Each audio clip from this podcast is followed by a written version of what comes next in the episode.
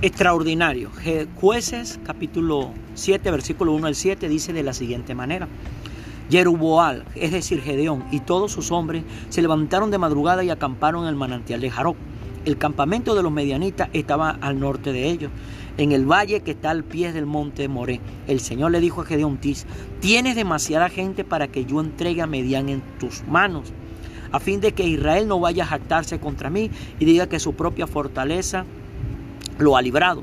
Anúnciale ahora al pueblo, cualquiera que esté temblando de miedo, que se vuelva y se retire del monte de Galac. Así que se devolvieron 22 mil hombres y se quedaron 10 mil. Pero el Señor le dijo a Gedeón, todavía hay demasiada gente, hazlo bajar al agua, allí lo seleccionaré por ti. Si digo, este irá contigo, ese irá. Pero si digo, este no irá contigo, ese no irá. Gedeón hizo de los hizo que los hombres bajaran al agua. Allí el Señor le dijo, a los que lamen, laman el agua con la lengua como los perros, sepáralos de los que se arrodillan a beber. Trescientos hombres lamieron el agua llevándola de la mano a la boca. Todos los demás se arrodillaron para beber. El Señor le dijo a Gedeón, con los trescientos hombres que lamieron el agua, yo los salvaré y entregaré a los medianitas en tus manos el resto que se vaya a su casa. Amén.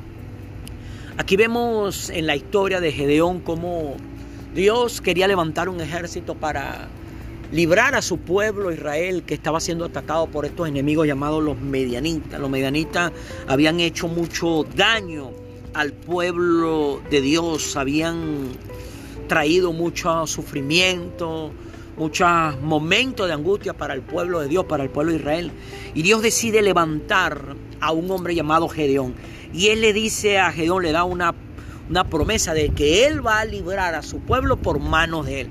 Gedeón empieza a hacer una convocatoria de los soldados, de los hombres que tenían la edad para salir a la batalla y conquistar la victoria para el pueblo de Dios. Gedeón logra levantar aproximadamente unos 32 mil hombres. Pero Dios le dice a Gedeón que esos son demasiados hombres para batallar contra el enemigo de Israel, contra los medianitas. Mas sin embargo, Dios le dice a Gedeón que, y Dios le dice eso a Gedeón porque después el pueblo de Israel se iba a acatar, a, tomar eh, la gloria de la victoria y Dios no quería eso. Si Dios le dice que los que estuvieran, que los que tuvieran, cualquiera que estuviera temblando de miedo, que se devolviera a su casa. Y los primeros que salieron fueron 22 mil y quedaron 10 mil. Eso quiere decir que eran 32 mil hombres que había logrado convocar Gedeón. Pero más sin embargo, a pesar de que habían quedado 10 mil, Dios le había dicho a Gedeón que todavía era demasiada gente y le da unas instrucciones en cuanto a la manera como el grupo que había quedado iba a tomar el agua. De los que quedaron, Dios logró seleccionar fue a 300 hombres. De 32 mil quedaron 300 hombres. Quiere decir que fueron rechazados 31.700 hombres. Fueron desechados. Ahora, estos 300 hombres equivaldría más o menos como a 0.0098%, menos del 1%, menos del 1,11%. Quiere decir que estos 300 hombres delante de los 31.700 que fueron rechazados tenían algo diferente a los que se retiraron, algo diferente a los que mandaron a sus hogares, algo diferente a los que no les permitieron compartir ese triunfo que Dios iba a entregar a su pueblo Israel. Estos hombres marcaron la diferencia porque ellos eran extraordinarios. Cuando estaba revisando en el diccionario el significado de la palabra extraordinario, me llamó, tenía varios significados, pero el que me llamó la atención dice, más de lo normal. Una persona extraordinaria es una persona que está dispuesta a hacer más de lo normal. ¿Qué es lo normal? Abandonar. ¿Qué es lo normal? Comenzar algo y no terminarlo. ¿Qué es lo normal? Dejarse gobernar por el miedo. Estos 300 hombres fueron seleccionados por Dios porque eran hombres extraordinarios.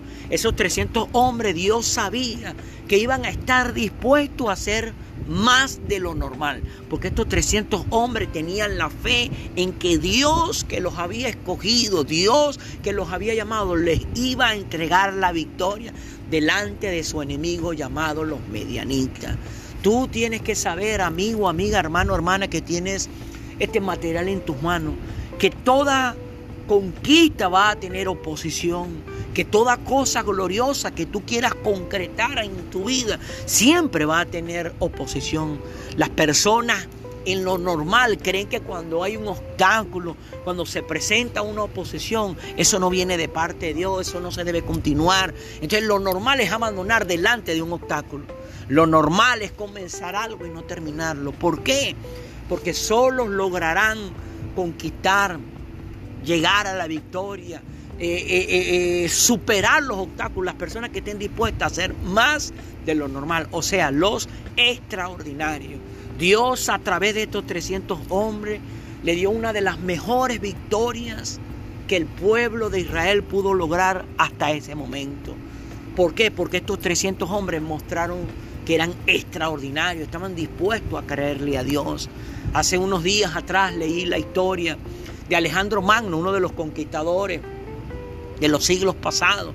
En aquel momento, en su tiempo, era prácticamente el dueño del mundo, del mundo existente en su época pero cuenta lo que estaba leyendo, que en un momento cuando habían logrado conquistar muchísimas cosas, bastantes reinos, ya estaban eh, eh, bastante conocidos en aquella tierra, se llegan a un lugar en la región donde estaba, en una región de, donde había nevado, había hielo, nieve, entonces se encontraron frente a una montaña de nieve que les impedía llegar al lugar donde iban a llegar para conquistarlo.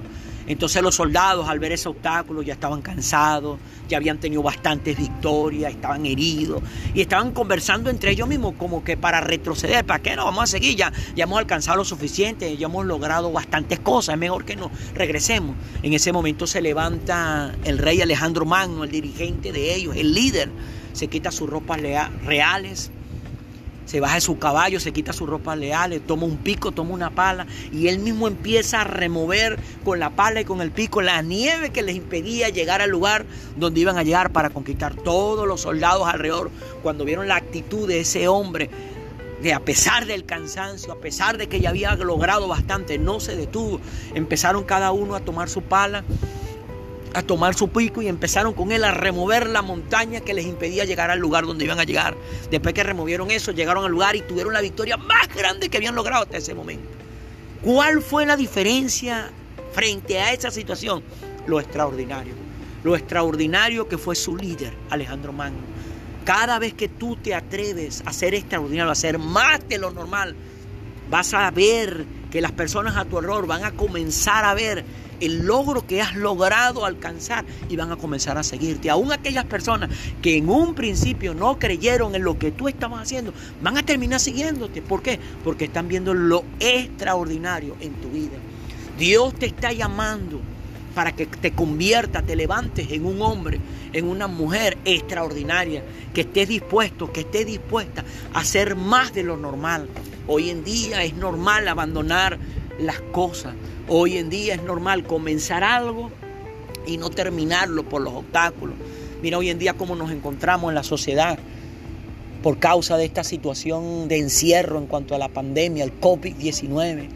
La gran mayoría es increíble cómo se están desanimando, ya no tienen esperanza, ya, ya, ya creen que no pueden salir adelante, creen que, que, que, que esto les culminará su vida. Pero entonces Dios no cree eso. Dios cree que tú y yo podemos salir adelante, pero debes convertirte en una persona extraordinaria, una persona que esté dispuesta a hacer más de lo normal, una persona que esté dispuesta a lograr lo que Dios quiere que tú logres. Extraordinario. Este material que ha llegado a tus manos el día de hoy lo ha colocado Dios para que te levantes como un hombre, una mujer extraordinaria. Si quieres levantar el nombre de Dios a través de tu vida, tienes que aprender a ser extraordinario. Amén.